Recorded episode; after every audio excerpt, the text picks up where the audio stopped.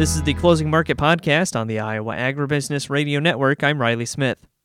On the phone with Bill Moore of Price Futures Group, wrapping up another day in the ag marketplace. Bill, what have we seen going on in the grain and livestock markets today? Well, the major news, of course, was uh, Argentina. They've got a new president, and he came out with some.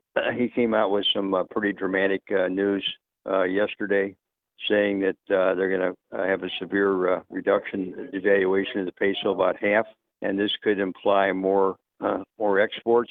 Uh, they're thinking taking taxes off exports, more production, just generally negative uh, across the board to the markets, and uh, as a result, the uh, you know, the markets have uh, reacted down today with the double-digit losses in the in the wheat and the beans and corn down about a nickel. That's the biggest negative news. Whether or not it comes to fruition, I think he's got to pass it through the Congress if they're going to take the taxes off exports just not not sure that's going to happen. But uh, the knee jerk is a pretty good down today, and that's what we're seeing. Uh, in addition, uh, we're looking at some rain uh, forecast from northern Brazil. That's putting pressure on the market.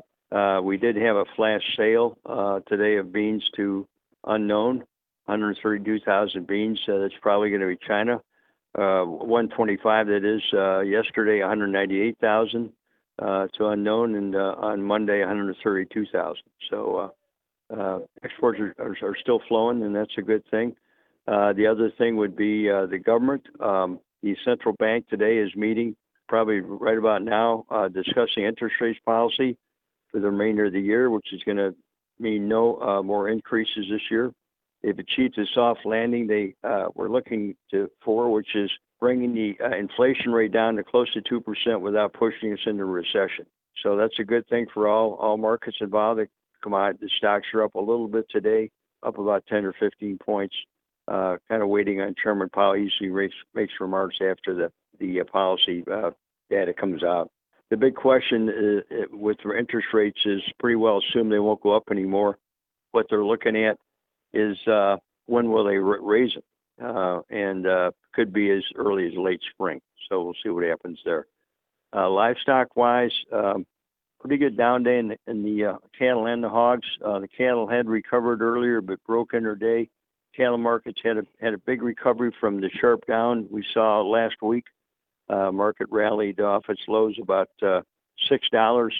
Uh, got a little overdone up there. It's coming off its highs. I think the down in this market, which amounted to about thirty-five dollars from the September highs, uh, is probably enough.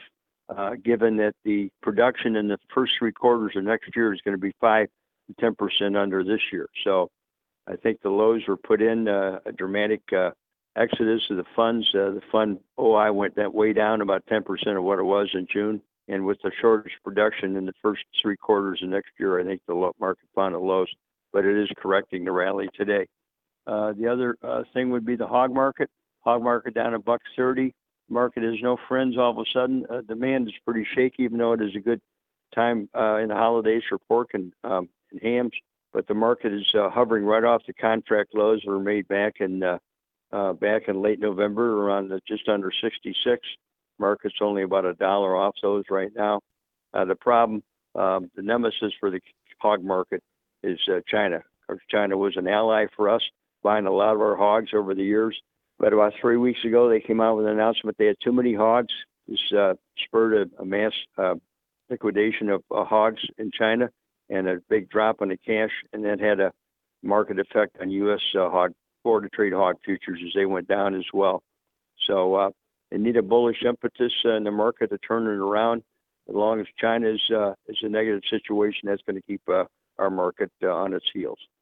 All right, Bill, lots of great information today. For those of our listeners who'd like to get in touch and learn more and even check out your newsletter, how can they do that?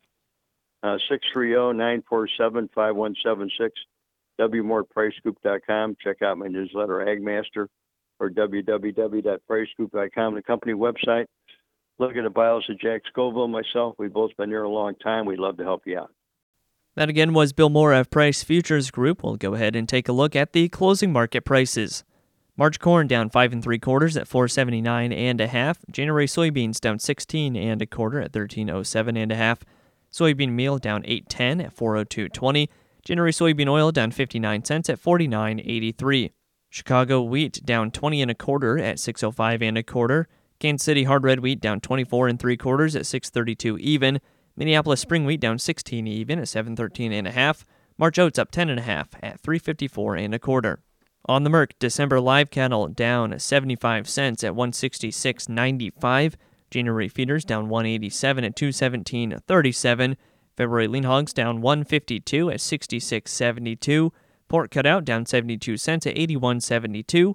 December class 3 milk up 2 cents at 16.20. And that's been a check of the closing market prices. Thanks again to Bill Moore of Price Futures Group for joining us today here on the Iowa Agribusiness Radio Network, where Iowa Ag matters. I'm Riley Smith.